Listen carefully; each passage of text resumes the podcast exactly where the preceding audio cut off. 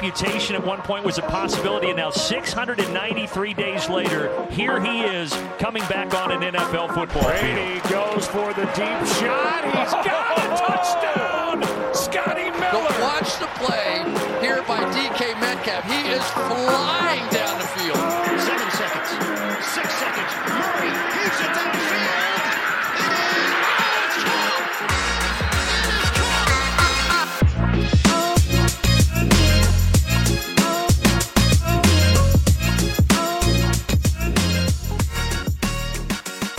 Ja, welkom dames en heren bij weer een nieuwe aflevering van de Sport Amerika NFL podcast. Ik ben Lars Leeftink en we gaan beginnen aan de NFL playoffs. Het reguliere seizoen zit erop, het college voetbalseizoen en de playoffs zitten erop. Dus de focus van alles en iedereen kan op de NFL playoffs. En die gaan komend weekend beginnen met wildcard weekend eigenlijk al. Het is vandaag zaterdag, dus eigenlijk al vanavond/vannacht. 6 wedstrijden op programma. Die ga ik natuurlijk niet in eentje bespreken. Dat ga ik doen samen met Seàn. Welkom, Seàn. Hoi. Ja, het is buiten ongelooflijk klote weer. Dat betekent waarschijnlijk dat je vandaag tijd genoeg gaat hebben om deze podcast te luisteren en ook om de wedstrijden te kijken. Want als ik jou was, zou ik vooral niet naar buiten gaan vandaag. Tenzij het moet. En ik ken iemand die hier heel erg in de podcast zit die wel naar buiten moet vandaag. 6 wedstrijden. Ik denk dat het merendeel het gevoel zal hebben dat er 3 wel eens spannend kunnen worden en 3 iets minder. Daar komen we straks wel op. Eerst eventjes wat kort nieuws over headcoaches. We hebben natuurlijk heel veel interviews die nu gedaan worden. We gaan daar natuurlijk niet allemaal op in, maar een paar namen die heel erg veel genoemd worden. Natuurlijk, Jim Harbaugh wordt veel genoemd, Sean Payton wordt veel genoemd, Dan Quinn wordt veel genoemd, DeMeco Ryans, defensive coordinator van de 49ers, wordt veel genoemd, Brian Flores wordt veel genoemd. Misschien dat hij dit jaar eindelijk wel eens een keer echt de kans krijgt. Als we even de Dolphins niet meerekenen. Maar 2 namen en 2 posities waar er geen ruimte is voor een nieuwe headcoach zijn bij de Rams en de Saints. Want dat werd gisteren, vrijdag, bekend dat Sean McVay gewoon coach bij de Rams gaat blijven. Ik denk dat heel veel mensen verwacht hadden dat hij zou stoppen. En Allen die mag coach van de Saints blijven na een wisselvallig seizoen. Maar ik denk dat het sowieso heel moeilijk was voor hem om de vertrokken Peyton direct heel goed op te vangen. Ik denk dat het meest opvallende toch wel McVay is, of niet? Ja, al blijft het vreemd dat iemand van die leeftijd zegt dat hij wil stoppen. Jij moet het gewend zijn als Packers-fan met Aaron Rodgers, maar dat is dan nog een speler. Maar ja, het lijkt hetzelfde riedeltje te worden elk jaar bij McVay. Ik ga stoppen, nee toch niet? Fijn dat hij doorgaat, want uiteindelijk is het gewoon een goede coach. En dit was gewoon een slecht seizoen. En het kan volgend jaar alleen maar beter.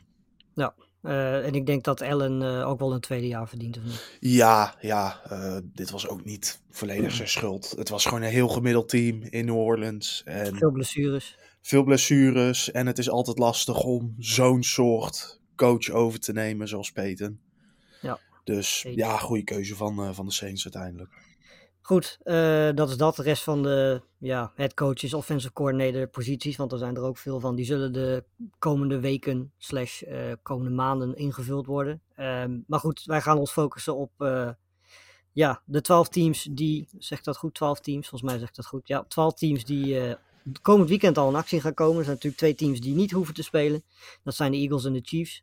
Die gaan lekker achterover zitten om te kijken wie zij in de volgende ronde tegen gaan komen. Het feest begint zaterdagavond om 11:30 Nederlandse tijd in San Francisco. Het gaat ook daar volgens de geruchten ongelooflijk slecht weer zijn. Dus wat dat betreft heel erg toepasselijk met het weer hier in Nederland. En het gaat ook wel een beetje invloed hebben op de wedstrijd, denk ik. Want ik denk dat vooral de Seahawks daar wel blij mee zullen zijn. Want die gaan, denk ik, alles nodig hebben wat ze kunnen gebruiken om een kans te maken. Hebben 2 keer tegen elkaar gespeeld, deze teams. 2 keer waren de 49ers eigenlijk wel redelijk duidelijk beter. In het begin van het seizoen speelden ze tegen elkaar. Toen wonnen de 49ers 27-7. Vooral goede eerste helft toen. En 13-21 wonnen de 49ers de tweede wedstrijd. Maar toen was het eigenlijk een late touchdown van de Seahawks die ervoor zorgde dat het spannender leek dan het was. Slecht weer. Mijn gevoel persoonlijk, voorafgaand aan dit duel, beide teams hebben niet heel veel blessures. Er zijn een paar kleine pijntjes, maar het lijkt op dat merendeel gewoon gaat spelen. We hebben natuurlijk Jimmy Garoppolo niet. Maar goed, daar hebben de 49ers tot nu toe weinig last van gehad. Ik denk dat de Seahawks heel blij gaan zijn met het feit dat het wat slechter weer wordt dan normaal, of niet? Ja, nou ja, ik denk dat het niet heel erg uitmaakt voor San Francisco. Want die rennen hier gewoon een gocht. Ja, precies. Ja, de Seahawks staan hier echt wel terecht. En wat is nou je prijs? Tegen een Red Hot 49ers team spelen die de laatste 10 wedstrijden hebben gewonnen. Nou is de run defense van Seattle ook gewoon heel slecht. Dus ik zie eigenlijk alle ingrediënten voor een hele goede run game van San Francisco met CMC, Elijah Mitchell. En ze willen natuurlijk ook nog wel eens Ayuk laten rennen. En ja, ook zij willen nog wel eens creatief zijn. Dus verwacht misschien ook nog wel een tight end run van Kittle. Ja, nou is het natuurlijk de manier om die passing game en ook die running game moeilijk te maken is om in ieder geval goede passers en run defense te hebben. Nou, we hebben het al gehad over een run defense. Die is één van de slechtste in de NFL dit jaar. Geven ongelooflijk veel yards op. Nou, laat dat net één van de krachten zijn van dit team. Eigenlijk al het hele seizoen en zeker sinds McCaffrey daar is natuurlijk. Maar ik ben vooral heel benieuwd of hun pass rush wat kan doen. Want we hebben natuurlijk wel te maken met Brock Purdy bij de 49ers. Die heeft tot nu toe heel goed gespeeld. Maar heeft ook momentjes gehad dat hij liet zien waarom hij de laatste pick in de draft was. Ik denk dat als de 49ers iets willen doen, dat ze toch een beetje wat pass rush moeten gaan ontwikkelen. De vraag is alleen wie dat gaat doen. Ze hebben wel een aardige pass rush in huis. Er zijn wel heel veel namen die dat kunnen op papier. Maar ja, we spelen natuurlijk ook niet tegen een hele matige offensive line. Want die van de 49ers is natuurlijk heel erg sterk. Dus ja, het lijkt erop dat dat een mismatch is aan die kant. Aan de andere kant denk ik dat de Seahawks, Sean, volgens mij vooral moeten hopen dat ze Geno Smith heel kunnen houden. En dat de passing game dan wat doet. Want volgens mij gaat Walker het in deze wedstrijd tegen de 49ers best wel lastig hebben. Ja, en ik denk Geno ook. Hij was natuurlijk enigszins wel een ster dit seizoen. Maar de laatste weken, de laatste anderhalve maand is dat echt wel uitgedoofd. Nou. Ja, en tegen een verdediging als die van de 49ers gaat dit ook gewoon vreselijk lastig krijgen. En ik moet eerlijk zijn, ik zie hier eigenlijk geen andere uitkomst dan dat de 49ers winnen, zeker thuis. Ja, het lijkt inderdaad alsof de 49ers echt het juiste team zijn waar de Seahawks niet tegen moeten spelen. Want dat zijn echt precies, ik bedoel, Seahawks hebben eigenlijk verdedigend gezien, kijk, hun kracht is de secondary met natuurlijk Woolen als ster daar. Maar de 49ers zijn natuurlijk vooral een team dat de bal heel goed kan rennen. Veel korte passes, screen passes doet, waardoor de rest van de receivers gewoon hun ding doen en daarna moeilijk te stoppen zijn. Heel veel midrange en diepe ballen gooien ze niet. Dus die secondary gaat ook niet heel vaak getest worden. En als je dan ook nog eens regen hebt, speelt dat eigenlijk ook alleen maar, normaal gesproken speelt dat in de kaart van het team dat de underdog is. Maar in deze wedstrijd zou dat zomaar eens meer het voordeel van de 49ers kunnen zijn. Dus het is, het lijkt voorafgaand een heel erg lastig verhaal te zijn. Zeker ook gezien hoe de eerste 2 wedstrijden liepen. Het lijkt erop dat de 49ers gewoon niet een hele goede match zijn voor de Seahawks. 49ers zijn 9,5 punt favoriet in deze wedstrijd. Ik denk dat we beide de 49ers wel kiezen. Dat durf ik wel redelijk zeker te zeggen, denk ik. Ja, alles ligt in hun voordeel. Maar het is toch dit NFL-seizoen. En daar gebeuren letterlijk de gekste dingen. Alle ingrediënten lijken te zijn voor een gigantische overwinning van San Francisco. Maar ja, als je een beetje het plot van dit seizoen hebt gevolgd, dan weet je hoe deze wedstrijd toch eindigt met een of andere rare overwinning van Seattle. Ja, en ik kan me vorig jaar ook nog wel eens een super wildcard weekend herinneren, waarin we van tevoren ook dachten 3-4 van de wedstrijden zijn al gespeeld. En dat bleek totaal niet het geval te zijn. Dus wat dat betreft zijn er inderdaad gekke dingen gebeurd. Maar op papier lijkt dit wel een duidelijk voordeel voor de 49ers te zijn. Vraag is alleen, gaan ze die 9,5 coveren? Dus gaan ze boven de 9,5 zitten? Of houden de Seahawks het close en wordt het minder dan 9,5 punten? Ja, moeten de 49ers voluit gaan? Als ze snel een voorsprong pakken, wat ze al vaker doen dit seizoen, dan denk ik dat ze niet eens voluit hoeven te gaan. Want zoals je zegt, alle ingrediënten zijn perfect voor de 49ers. Met het weer bijvoorbeeld. Dus ja, het zal er een beetje aan liggen of dat ze de spread coveren, hoe ze uit de startblokken komen. Als ze traag uit de startblokken komen, kan Seattle misschien nog enigszins close houden. Maar als dit eerste kwart al 14-3 is, dan zie ik het wel echt een heel lastig verhaal worden. Ja, ik denk dat de 49ers ook met meer dan 9,5 punt gaan winnen. ik hoop voor de Nederlandse fans die deze wedstrijd op zaterdagavond kunnen kijken dat die wat spannender wordt dan dat. Maar ja, persoonlijk heb ik er een hard hoofd in. Ik denk dat het merendeel, zelfs de Seahawks fans zullen dat wel beamen, denk ik. Die gaat toch ook wel het gevoel met deze... Ik denk dat überhaupt hun seizoen al wel redelijk goed is. Als je de play-offs haalt met een team waar dat van tevoren helemaal niet van verwacht was. Compleet verdiend ook. Ja, zeker. Goede draftclass gehad. Natuurlijk Geno Smith, fantastisch seizoen gehad. We hadden dit team volgens mij met z'n allen onderaan de power rankings aan het begin van het seizoen. Dat je hier dan 9-8 in Wildcard Weekend staat is al een overwinning. Maar ik ben bang dat het hier wel ten einde gaat komen. Wat dat betreft is de wedstrijd die van zaterdag op zondag om 14:15 is een denk ik stuk aantrekkelijker en een stuk leuker in Jacksonville. Compleet tegenovergesteld weerbeeld daar. Wat je ook wel een beetje mag verwachten als je in Florida een wedstrijd speelt. Best wel warme temperaturen. Zon, weinig wind. Dus ja, perfect ingrediënt in principe voor een American Football Playoff wedstrijd. Qua blessures hebben we hier wel iets meer te melden, vergeleken met de wedstrijd die we net besproken hebben. Niet heel erg veel. Bij de 49ers, bij de Jaguars hebben we een paar kleine pijntjes. Agnew, Lawrence, Sheriff hebben allemaal een paar kleine pijntjes, maar gaan normaal gesproken, zijn questionable, gaan we waarschijnlijk wel spelen. Want ja, ik denk dat de Jacksonville Jaguars in deze situatie wel wat risico willen nemen. Ja, en bij de Chargers moeten we het... we hebben het er vorige week al over gehad. Of afgelopen week al over gehad. Mike Williams, die heeft afgelopen weekend in een wedstrijd die voor de Chargers helemaal nergens meer over ging. In een wedstrijd waarin Staley gewoon al zijn starters, nou ja, 3/4 van de wedstrijd liet spelen en pas in het 4e kwart besloot ze eruit te halen. Heeft hij een blessure opgelopen waarin hij blijkbaar fracture in zijn rug heeft opgelopen. En daardoor kan hij alles tot de Super Bowl vergeten. Dus dat betekent dat hij het Wildcard Weekend, de halve finales en de Conference Finals gaat missen. Als de Chargers al zover komen.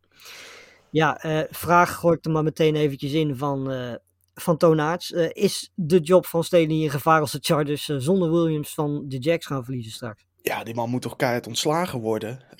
Je speelt tegen de Broncos voor letterlijk niks. Misschien hebben ze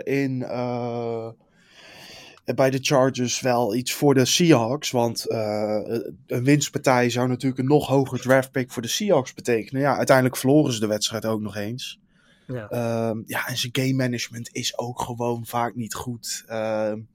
Het is minder dit seizoen, maar die fourth down en ervoor gaan op je eigen helft, op je eigen 20-yard-lijn, zulke dingetjes. Hij haalt niet het volle potentie uit het team. En ja, als je dan Williams geblesseerd laat raken in een wedstrijd die er letterlijk gewoon nergens meer om gaat. Ja. Wat ben je dan aan het doen? Je weet dat je de play-offs ingaat. Je weet dat je kan winnen, die wedstrijd. En dan doe je dit. Arnold van der Werf vraagt ook of wij weten of er een reden is dat hij alle starters speelde afgelopen weekend. Ik heb persoonlijk niks langs zien komen en ik heb eigenlijk nog steeds geen idee. Ja, ik zeg misschien een stiekeme Seahawks-fan. Die wilde dat ze een hogere draftpick kregen vanuit de Broncos. Maar je kan nog zeggen dat je de starters niet rusty wil laten zijn en ze een kwart laat spelen. Maar dit was, zoals je zei, al 3/4 van de wedstrijd. Ja. Nou, als je daar kijkt bij de blessurelijst van de Giants bijvoorbeeld, die blessurelijst is er niet eens, want er staat letterlijk niemand op. Nou ja, die hebben dus afgelopen weekend helemaal hun spelers niet gespeeld. Ja, weet je, voorlopig lijkt het in ieder geval wel in het voordeel te zijn van de beslissing van de Giants, want dit is natuurlijk, Williams is niet zomaar een speler die ze gaan missen. En het bizarre eraan is ook nog dat Williams natuurlijk ook al een aardige blessuregeschiedenis heeft. Weet je, als je dan starters laat spelen, haal dan in ieder geval mensen eruit die in het verleden ook al heel erg wat blessures opgelopen hebben, zoals Williams, maar ook bijvoorbeeld een Allen, Herbert natuurlijk al het hele seizoen met die ribben. Dat zijn dan toch spelers van ik denk van ja, weet je, als je dan je starters wil spelen, haal je die dan er toch in ieder geval uit, lijkt mij. Maar goed, hij heeft het niet gedaan en daardoor speelt Williams komend weekend niet. En dat kan nog wel eens een lastig verhaal worden voor Herbert. Ze hebben 1 keer tegen elkaar gespeeld dit jaar en dat liep voor de Chargers niet zo heel erg best af. Want de Jaguars wonnen in LA met 38-10. Dat was een van de beste wedstrijden die Lawrence dit jaar gespeeld heeft. Wedstrijd die vooral in het 2e en 3e kwart beslist werd. Maar eigenlijk waren de Jaguars de hele wedstrijd gewoon beter. Was dit ook de wedstrijd dat nee, dit was niet de wedstrijd dat Herbert geblesseerd raakte, volgens mij. Nee, maar hoeft ook niet. Ik moet wel zeggen, de Chargers waren op een bepaald punt, hadden ze een heel ongelukkige record. Ze verloren wedstrijden, ja, allemaal net en een beetje slechte calls, zulke dingen. Ja. Maar uiteindelijk, de record waar ze op zijn geëindigd, de 10-7, ja... Wat hebben ze nou verslagen in de afgelopen week, of in de afgelopen weekeindes? Een overleden Arizona-team bijvoorbeeld, ja. Ja. Je kan niet winnen met je starters 3 kwarten lang tegen de Broncos. Ik maak me toch wel enigszins zorgen om de Chargers. En... Ja, zegens op de Colts en Titans is ook niet echt dat je denkt... Ja, van, ja, als je daar nou om moet gaan juichen, echt als playoff is tegen de Dolphins, want dat was wel met Tua toen. Ja, dus nou ja. Dat is dan wel een goede zegen, maar ja, alles daarna is natuurlijk niet echt van hele denderende kwaliteit geweest. En laten we ook wel wezen, aan de andere kant spelen ze ook tegen een team dat natuurlijk heel erg goed in vorm is momenteel. Laatste 5 duels gewonnen, laatste 6 van de 7. Ja, ik moet heel eerlijk zeggen dat ik denk wat... als we kijken naar de Chargers offense... natuurlijk duidelijk dat Jaguars defense... zwakke plek in de secondary ligt. Dus het wordt heel belangrijk voor de Chargers... dat zij met die offensive line van hun... een beetje die hele sterke defensive line kunnen tegenhouden. Want kans is vrij klein dat de Chargers deze wedstrijd... hun run game kunnen gaan gebruiken. Ten eerste omdat ze die niet echt hebben. En ten tweede omdat de Jaguars dat ook best goed kunnen verdedigen. Dus ja, als Herbert de kans krijgt, zie ik hem wel deze secondary slopen, eerlijk gezegd. Want ik ben niet zo heel erg fan van de namen die daarin staan. Geven ook best wel veel yards op dit jaar. En Herbert is natuurlijk iemand die daar wel van kan profiteren. Als hij de tijd krijgt. Alleen ja, je mist nu natuurlijk wel Mike Williams. Waardoor natuurlijk het heel simpel is, Keenan Allen uitschakelen en je bent al een heel end. Wat betreft de wapens die hij nog over heeft. Natuurlijk heb je Eckler nog. Maar volgens mij is dat voor de Chargers offense in ieder geval het ingrediënt om te winnen. En ja, volgens mij is het bij de Jaguars, daar zijn er 2 opties. Volgens mij hebben zij zowel een goede passing game met Lawrence, laatste week ietsjes minder. Maar ze hebben ook een goede running game natuurlijk met Etienne. En dat is niet echt, en dat is al jaren niet de kracht trouwens van de Chargers, maar ook dit jaar niet echt. Nee, klopt. En ik vind Etienne ook wel gewoon een stuk beter geworden dit seizoen. Dit is natuurlijk eigenlijk zijn rookie season, nadat hij vorig jaar in pre-season... geblesseerd raakte. Ja, je ziet hem gewoon beter worden. En ik moet zeggen, ik ben ook geen fan van de secondary van de Chargers. Zeker niet met hoe die eigenlijk weg werd gezet voor dit seizoen. Ja, is je me toch wel echt teleurgesteld eigenlijk. Ik had veel beter verwacht in ieder geval. Terwijl ze statistisch gezien op zich nog wel acceptabel zijn geweest. Rond 10e plek en zo. Maar inderdaad, als je naar de namen kijkt die erin staan, is sowieso die hele defense eigenlijk een beetje een teleurstelling geweest. Ja, tweede seizoen en de prijs, hè? Als ze voor betaalden, ja, dan moet je het eigenlijk toch wel beter doen dan acceptabel.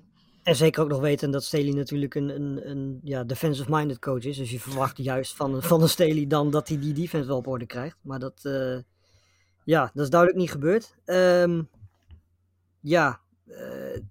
Volgens mij zijn de Chargers 2,5 punt favoriet. Maar dit is een hele populaire upset pick volgens mij bij veel mensen. Persoonlijk gezien...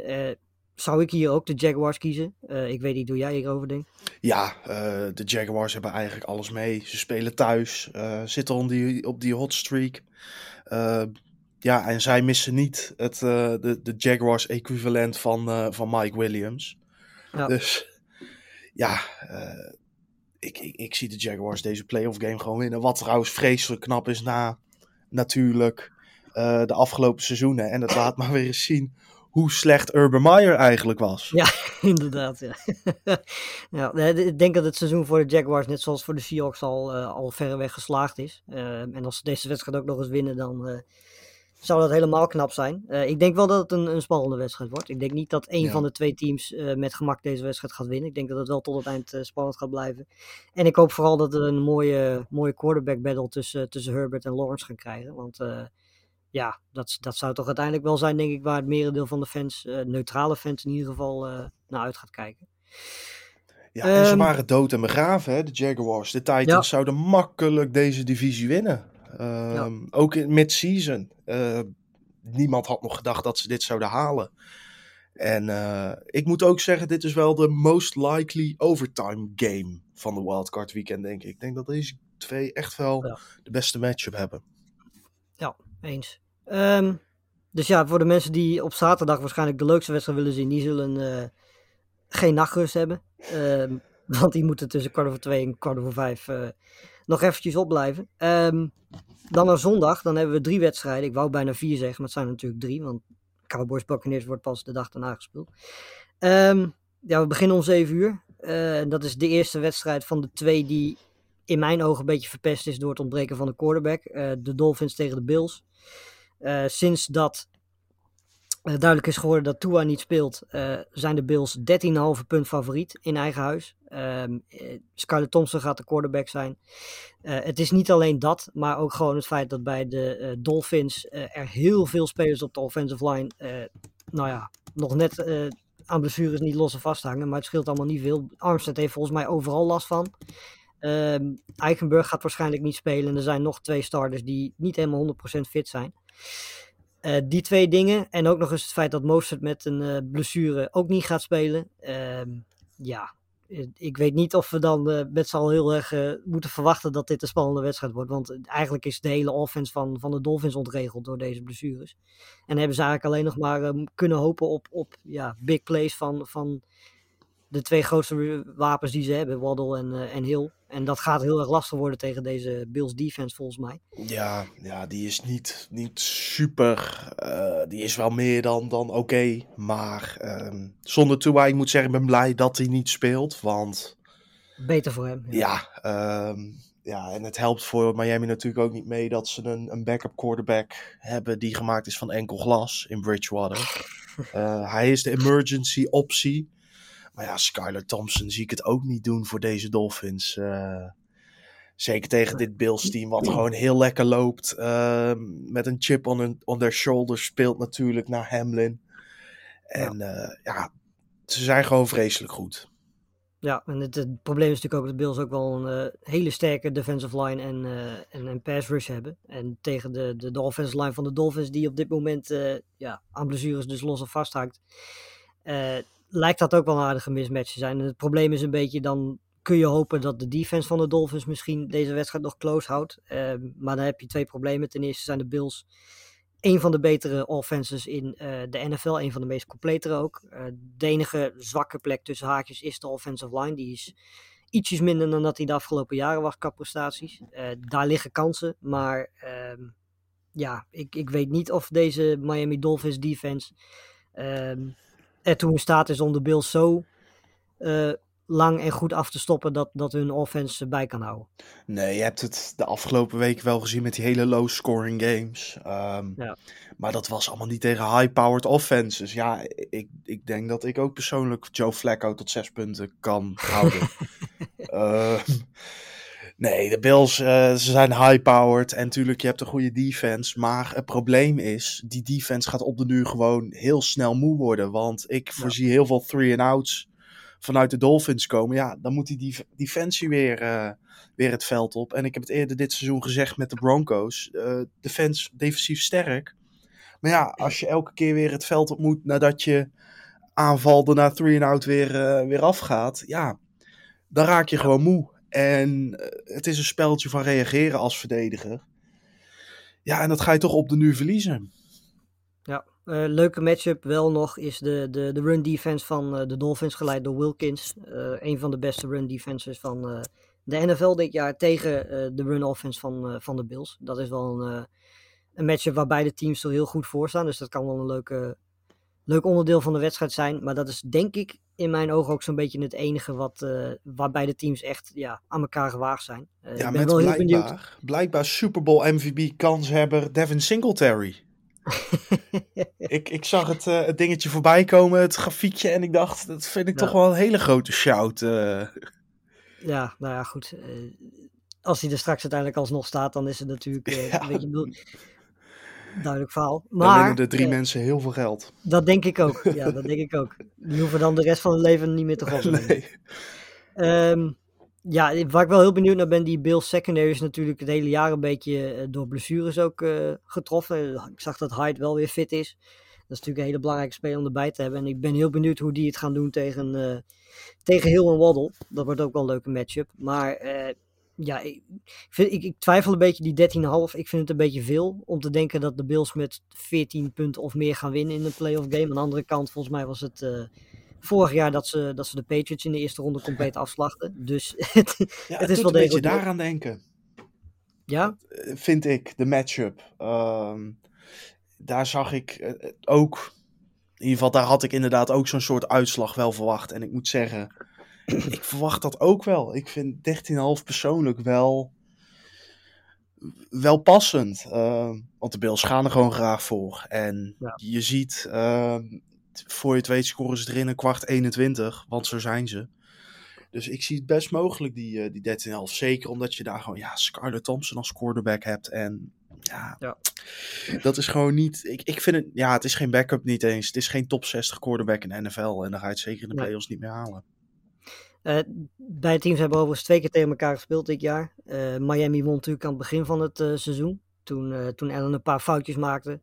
Eigenlijk de Bills die wedstrijd gewoon weggaven.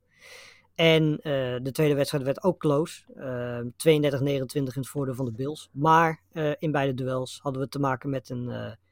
fitte Tua, en dat is toch wel een verschil, denk ik. Ja, die tweede was, of die eerste was dat hij wel... Dus dat was de start van zijn blessure. Want de donderdag daarna was de wedstrijd tegen de Bengals. En daar raakte hij echt geblesseerd dat hij in die fencing position lag. Ja. Die eerste wedstrijd was trouwens ook de wedstrijd van de butt punt. Kan ik me goed herinneren. Juist, ja, absoluut. Met Tua was het natuurlijk veel closer geweest en eigenlijk ook veel interessanter. Zoals ik zeg, het is jammer dat hij niet bij is, maar het is wel de beste keuze. Deze jongen die, ook al stel met een miracle de Dolphins winnen, dan hoort hij eigenlijk gewoon niet meer te spelen dit seizoen. Naar wat er gebeurd is. Ja, gaan we verder naar de volgende wedstrijd om 10:30. Dat is denk ik wel een wedstrijd die... heel erg interessant gaat worden. 2 tegenpolen van elkaar. De Giants en de Vikings. Giants natuurlijk vooral een goede run offense. Goede defense. Vikings natuurlijk vooral explosieve offense. In de passing game. Beide teams niet per se in hele denderende vorm. Zeker de Vikings niet heel erg overtuigend. De laatste weken. Wel nog steeds veel gewonnen. Maar dat doen ze het hele seizoen al. Close games winnen. En de Giants die waren de laatste weken een beetje wisselvallig. Dan weer winnen. Dan weer verliezen. Dan weer winnen. Ze hebben elkaar dit seizoen 1 keer zijn ze elkaar tegengekomen. Dat was volgens mij, als ik het goed heb, in Londen. Dat was tegen de Packers was dat in Londen. De Vikings was een paar weken terug. Dat was net voor de week voor nieuwjaar. Ja, maar het was wel een wedstrijd die heel close was. En die de Vikings uiteindelijk verloren 27-24. De Vikings wonnen. Met een field goal van 60 yards. Inderdaad. Vreselijk. Ja. Zo te horen kun je die wedstrijd nog goed herinneren. Ja, iets te goed. Als we kijken naar de blessures... kunnen we bij de Giants heel kort zijn. Er zijn geen blessures. Ik heb dit persoonlijk eigenlijk nog nooit gezien... dat er gewoon op een injury report is... waar geen enkele naam op staat. Heel bijzonder. Bij de Vikings valt het allemaal ook heel erg mee. Een paar kleine blessures van Smith... Harrison Smith, de safety, Cam Dancer, de cornerback. Maar die lijken wel gewoon te gaan spelen komend weekend. Als ze niet spelen, zou dat wel voor die secondary, die al niet zo heel erg denderend is. Als je kijkt naar de statistieken, zou dat wel heel pijnlijk zijn. Maar Vikings zijn volgens mij 3-punt favoriet in deze wedstrijd. En toch heb ik het gevoel, en ik weet niet hoe jij daarover denkt, maar dat de Giants deze wedstrijd... qua gevoel, qua beleving toch als favoriet ingaan. Ja, volgens mij is -3 ook het point differential wat de Vikings dit seizoen hadden. Dus dat is dan wel weer passend. Ja, ik denk dat bijna de hele NFL-community op de Vikings-fans na misschien het eens zijn dat de Vikings gewoon een heel gelukkig seizoen hebben gehad. Waar het allemaal net de goede kant op viel. Ja, en de Giants, het is een rauw team wat toch elke keer weer enigszins boven komt drijven. En de laatste weken loopt de passing game ook wel oké. Isaiah Hodgins wordt steeds gevonden. Waar ze die vandaan gehaald hebben is ook altijd weer een goede vraag bij de Giants. Zelfs Richie James wordt gevonden, dat die nog speelt. En die zege 27-24, die was echt... Uit het vuur sleepten ze die Minnesota. Ja. Dus ja, dat was echt wel... Het voelde ook al een beetje als een playoff achtige game. Ja, en ik zie het zomaar andersom worden in deze wedstrijd deze keer. We hebben een vraag van Arjan Kruidel. Die vraagt hoe deze Giants zijn in vergelijking met die uit 2011. Dat zijn natuurlijk de Giants met Manning, met Pierre Paul, met Cruz ook, zeg ik uit mijn hoofd. Die waren veel getalenteerder. Ja, dat dacht ik ook wel. Er zijn een paar spelers bij de Giants die echt getalenteerd zijn. Bijvoorbeeld Andrew Thomas, second team All-Pro. Compleet terecht. Had lastige startjaren in de NFL, maar laat nu echt toch wel zijn talent zien. Zulke gasten. Maar ja, je hebt niet een guy die Hall of Famer gaat worden als quarterback. En ja, ik denk dat dit team zover ook is gekomen door gewoon hele goede coaching. En dat team is ver gekomen door zowel goede coaching, ja, wel drillcoaching natuurlijk toen met Tomlin, maar ook het talent. En ja, het talent schort er toch wel wat aan bij deze Giants. Terug naar deze wedstrijd. Volgens mij is het voor de Vikings defense vooral heel erg belangrijk dat zij de run offense van de Giants in toon kunnen houden. Want dat is natuurlijk de kracht van dit team. Hè. Je zei het al, de passing game de laatste tijd wel iets beter. Maar als jij de Vikings defense bent, is denk ik toch je eerste doel om van de Giants offense een passing offense te maken. Yeah. De vraag is alleen of de Vikings defense dat kan. Want statistisch gezien geven zij dit jaar enorm veel yards op. Zowel in de passing game als in de running game. Dus de vraag is vooral of ze dat kunnen. En een leuke matchup is twee hele goede pass rushers bij de Vikings. Hunter en Smith tegen Thomas, die we net noemden. Maar ook Evan Neal aan de andere kant. Dat wordt volgens mij ook wel een hele belangrijke matchup. Want dat gaat ook deels bepalen hoeveel tijd Jones krijgt om te passen, mocht het nodig zijn.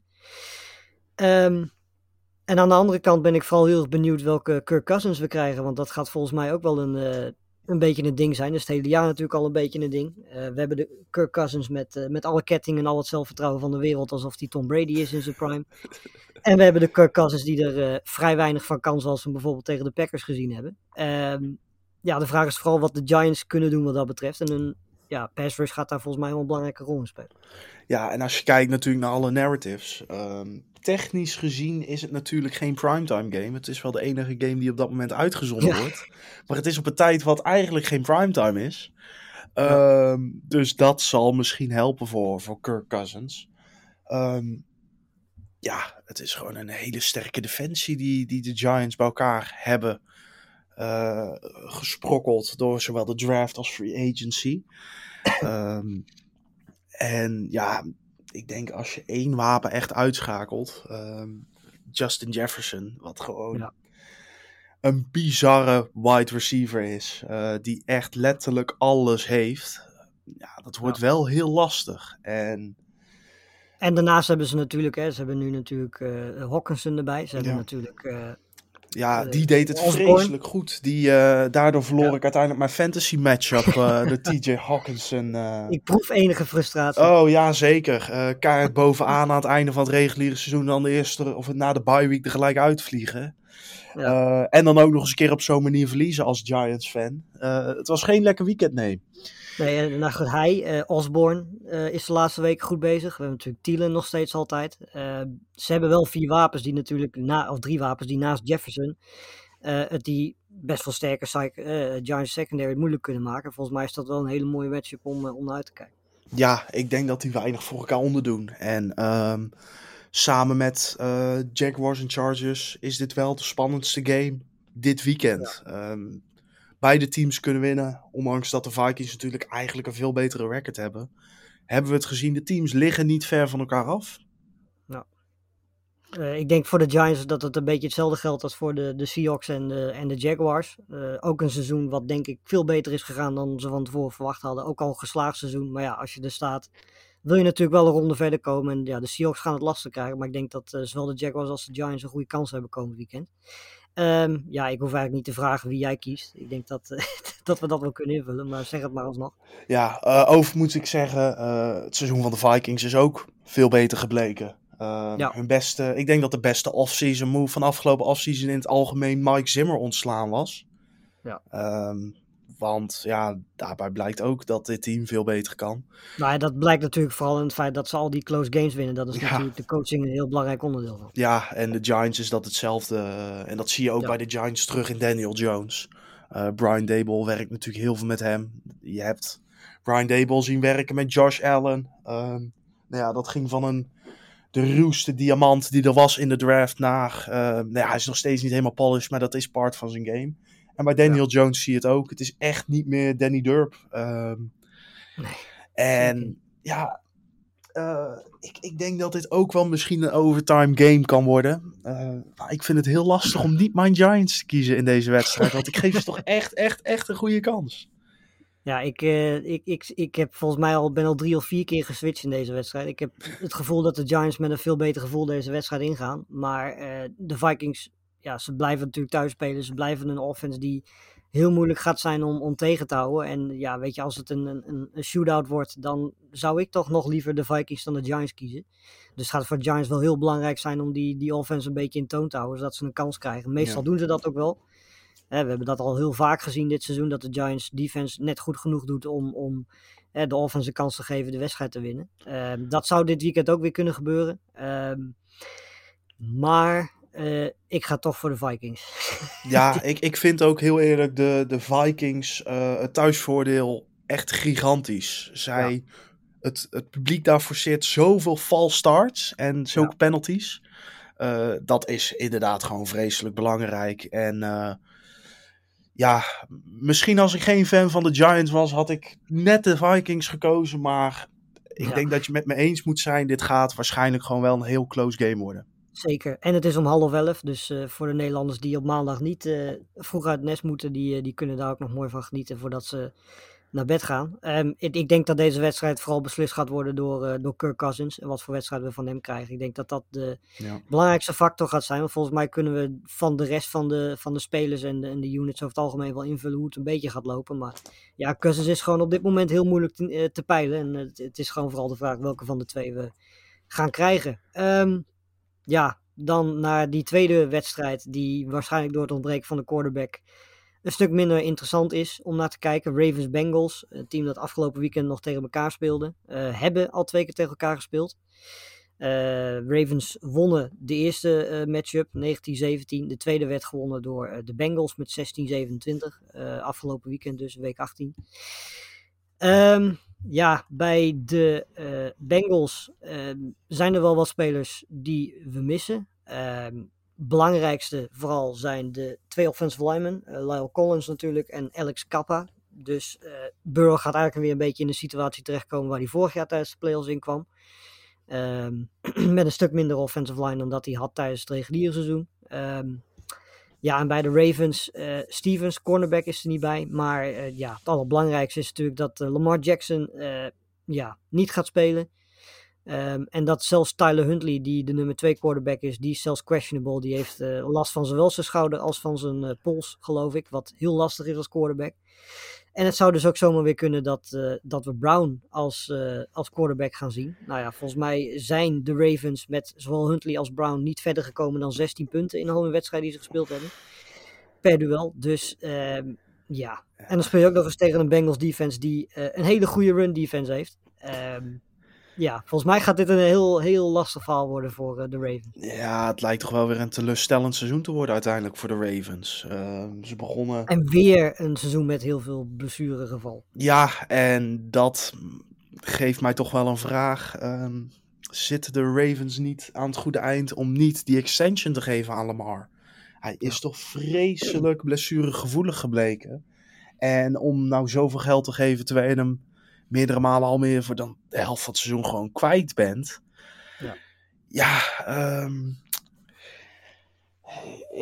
Ik weet niet of dat Lamar volgend jaar nog wel een Raven is. Maar het probleem is natuurlijk ook, we kunnen dat altijd makkelijk zeggen, dat zeggen we ook altijd over running backs natuurlijk, dat je niet grote contracten moet geven. Maar het ding is natuurlijk wel, wat is je alternatief als Lamar Jackson straks weg is? De kans dat dat een mindere quarterback is dan Lamar Jackson is natuurlijk wel enorm groot. Ja, er is denk ik 1 quarterback straks op de markt die beter is. En dat is een man van 45. Dus dat is uiteindelijk, nou ja, bij hem moet je altijd oppassen, maar dat is niet echt toekomstbestendig. Ja. Maar ja, waar ga je dan voor? Een gast misschien als Jimmy Garoppolo, die natuurlijk minder is dan Lamar. Andere dingen biedt dan Lamar. Maar over het algemeen kan je wel veel meer op zo iemand steunen. Hetzelfde geldt voor bijvoorbeeld Derek Carr. Die toch wel, ja, ondergesneeuwd is, bekritiseerd, maar echt gewoon een bovengemiddelde quarterback natuurlijk uiteindelijk is. Ja. Ja, het is een keuze die je moet maken als Ravens front office. Waar ga je voor? Voor de high-powered explosive Lamar Jackson met alle gevolgen van dien? Of voor een toch meer degelijke quarterback die minder snel geblesseerd raakt. Ook door zijn speelstijl natuurlijk.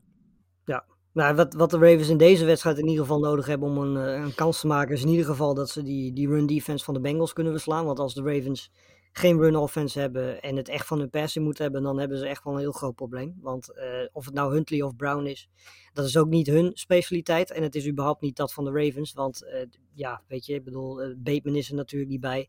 Ze missen Wallace. Eigenlijk de enige echte receiver die ze dan hebben is Andrews, de tight end. Daar houdt het dan ook wel een beetje mee op.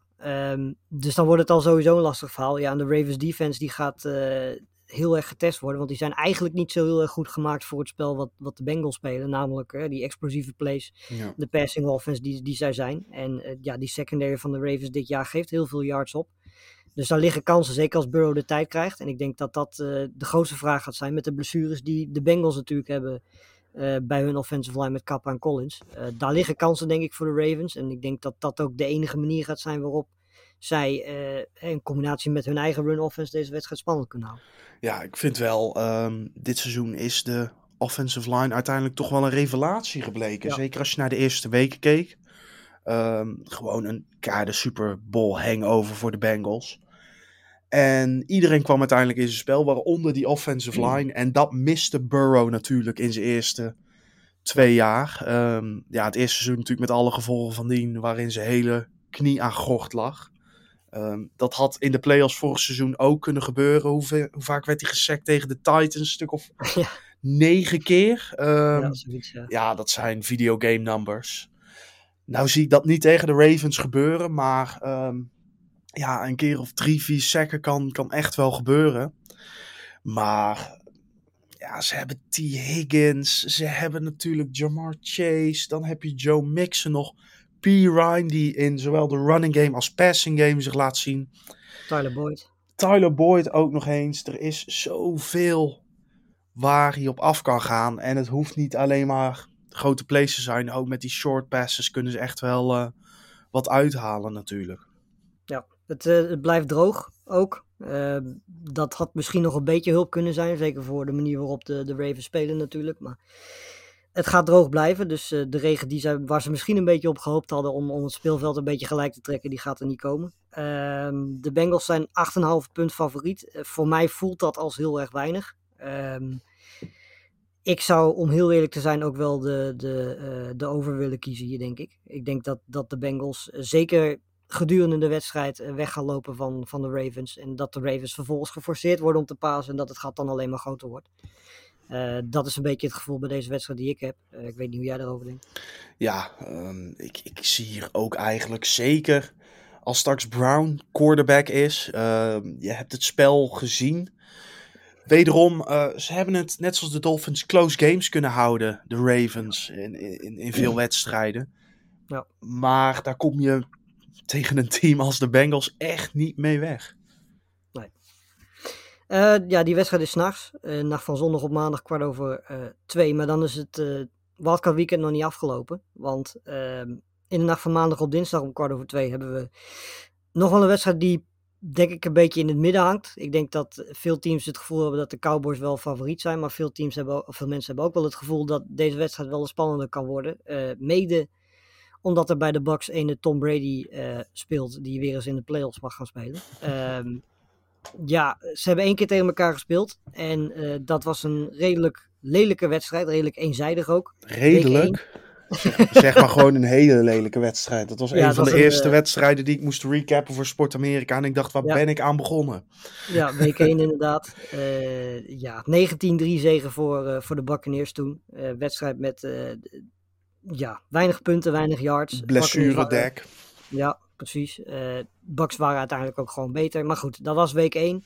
Dat is inmiddels al, 4 maanden geleden? 5 maanden geleden bijna. De situatie is nu natuurlijk wel een beetje anders. We hebben nog geen blessurenieuws, omdat deze wedstrijd natuurlijk als allerlaatste gespeeld wordt. Dat wordt waarschijnlijk ergens vandaag/morgen duidelijk of de blessures zijn, dan wel ja, dan wel nee. Maar volgens mij zijn ze beide voor het merendeel fit voor komend weekend.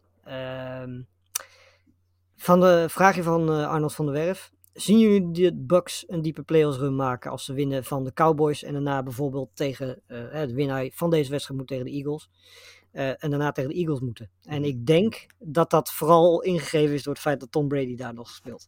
Ja, dat denk ik ook. Nou moet ik zeggen, de Cowboys, ik roep het al een aantal weken, Cowboys fans, ga je zorgen maken. Ga je echt zorgen maken, want ik vind Washington enigszins nog wel vergelijkbaar met hoe de Bucks spelen. En dat ging niet zo goed afgelopen week voor de Cowboys. En vooral Dak Prescott, die uiteindelijk dit seizoen in 12 wedstrijden 15 interceptions heeft gegooid. Ja, ik zie de Cowboys dit echt wel verliezen. En niet alleen omdat ze tegen Tom Brady spelen. Dan moet ik zeggen, de Tampa Bay Buccaneers zijn echt een abominabel team gebleken dit jaar.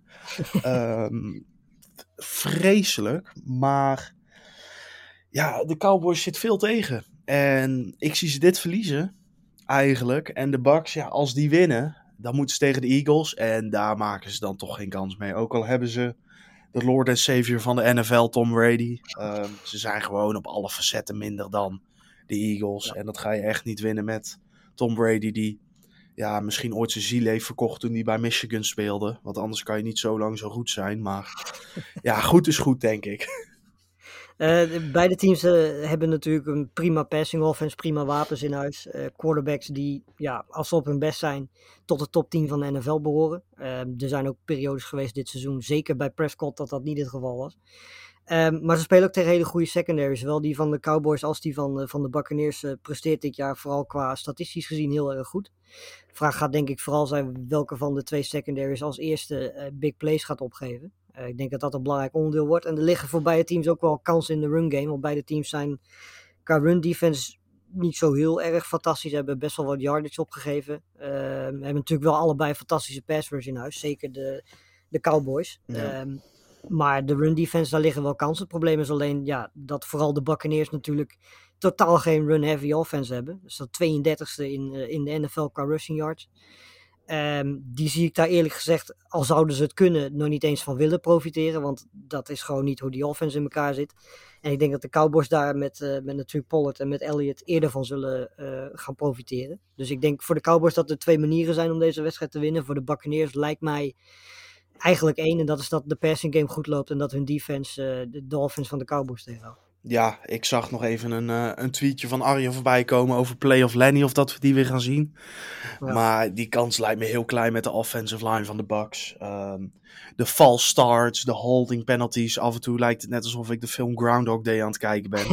Want ik kom even niet op zijn naam, maar het is één offensive lineman die ik weet niet hoeveel false starts en holding penalties bij elkaar heeft gespeeld.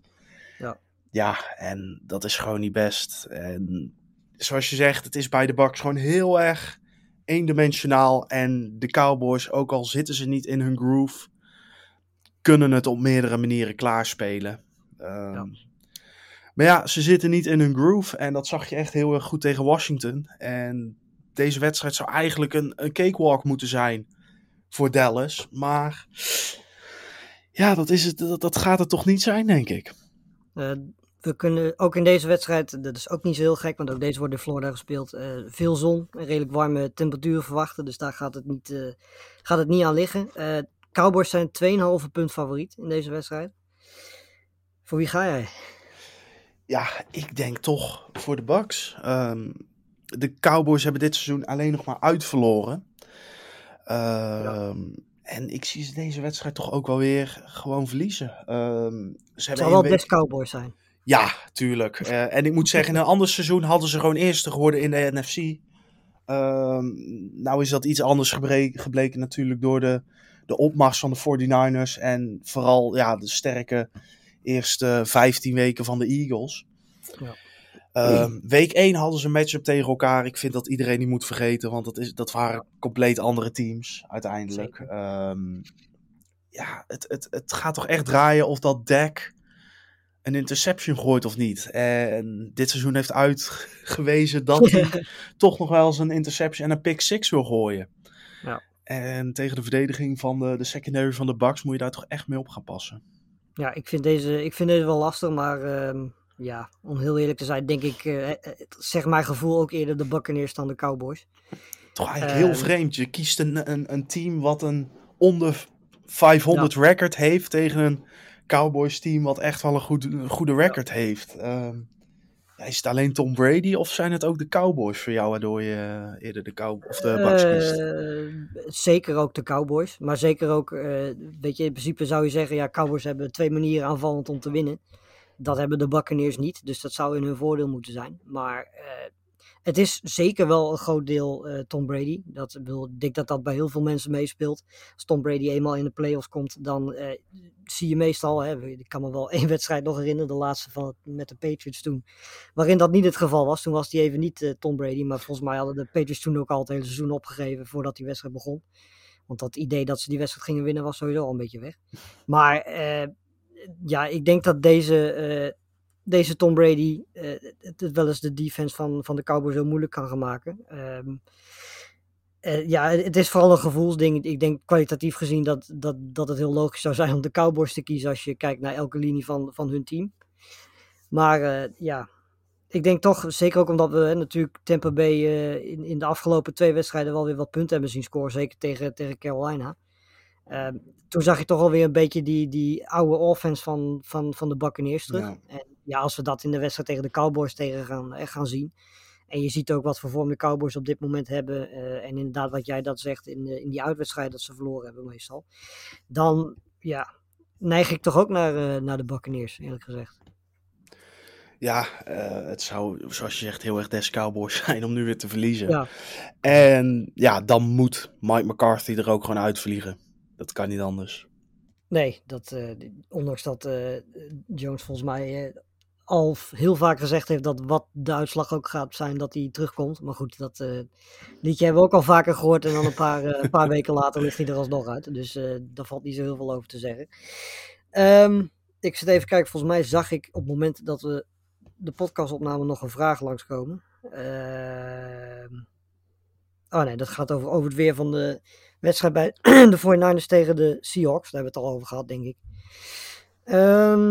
Grootste verrassing, vraagt Arnold. Welke van de games verwacht je de grootste verrassing komend weekend? Ja, dan toch Bucks Cowboys. Als je kijkt naar de record, is dat gewoon een vreselijke verrassing. Ook met het spel wat de Buccaneers hebben weggezet dit seizoen. Ja. En we kiezen uiteindelijk toch beide de Buccaneers. En dat zegt ook wel heel veel uiteindelijk over de Cowboys. Niet best uiteindelijk. Zeker niet als je toch wel een enigszins goed seizoen hebt gespeeld. Je moet er gewoon naar de toekomst kijken. Is Dak Prescott nu echt de franchise quarterback die je gewenst hebt? Zeker met het compleet wisselvallige spel wat hij dit seizoen heeft laten zien. Ik weet het niet helemaal. Nou goed, we gaan het zien komend weekend. We hebben 6 wedstrijden op programma staan. Laten we hopen dat 3 van de 6 wedstrijden waarvan wij denken dat die niet heel erg spannend worden, dat die alsnog spannend worden. En laten we vooral hopen dat Chargers, Jaguars, Giants, Vikings en Cowboys, Bucks zo leuk wordt als dat wij denken dat het wordt. Sean, bedankt in ieder geval. Ik denk dat jij als Giants-fan natuurlijk van zo'n beetje iedereen op de redactie bij Sport Amerika samen met Luc van de Bills nog het meest op het spel hebt staan. Mark met de Bengals natuurlijk ook. Realiseer ik mij nu net. En verder hoop ik dat iedereen gewoon lekker de wedstrijden gaat kijken. Want dit wordt voorlopig het laatste weekend dat we heel veel NFL-wedstrijden zien. Het wordt nu elk weekend namelijk minder en minder. En ik zou zeggen, vooral geniet ervan. En dan zien wij elkaar maandag weer. Yes, ik moet zeggen, Lars, ondanks dat jouw team het niet gehaald heeft, hoop ik ook dat jij heel erg van de playoffs geniet. En dat gaat wel goed komen, denk ik. Nog veel goede wensen qua Aaron Rodgers en dergelijke. En succes alvast met de offseason. Dat gaat weer wat worden. En Rodgers gaan we het de komende weken nog eventjes niet over hebben. Dat komt na de playoffs wel. Veel plezier komend weekend, mensen, met het kijken naar de wedstrijden. En tot maandag of dinsdag.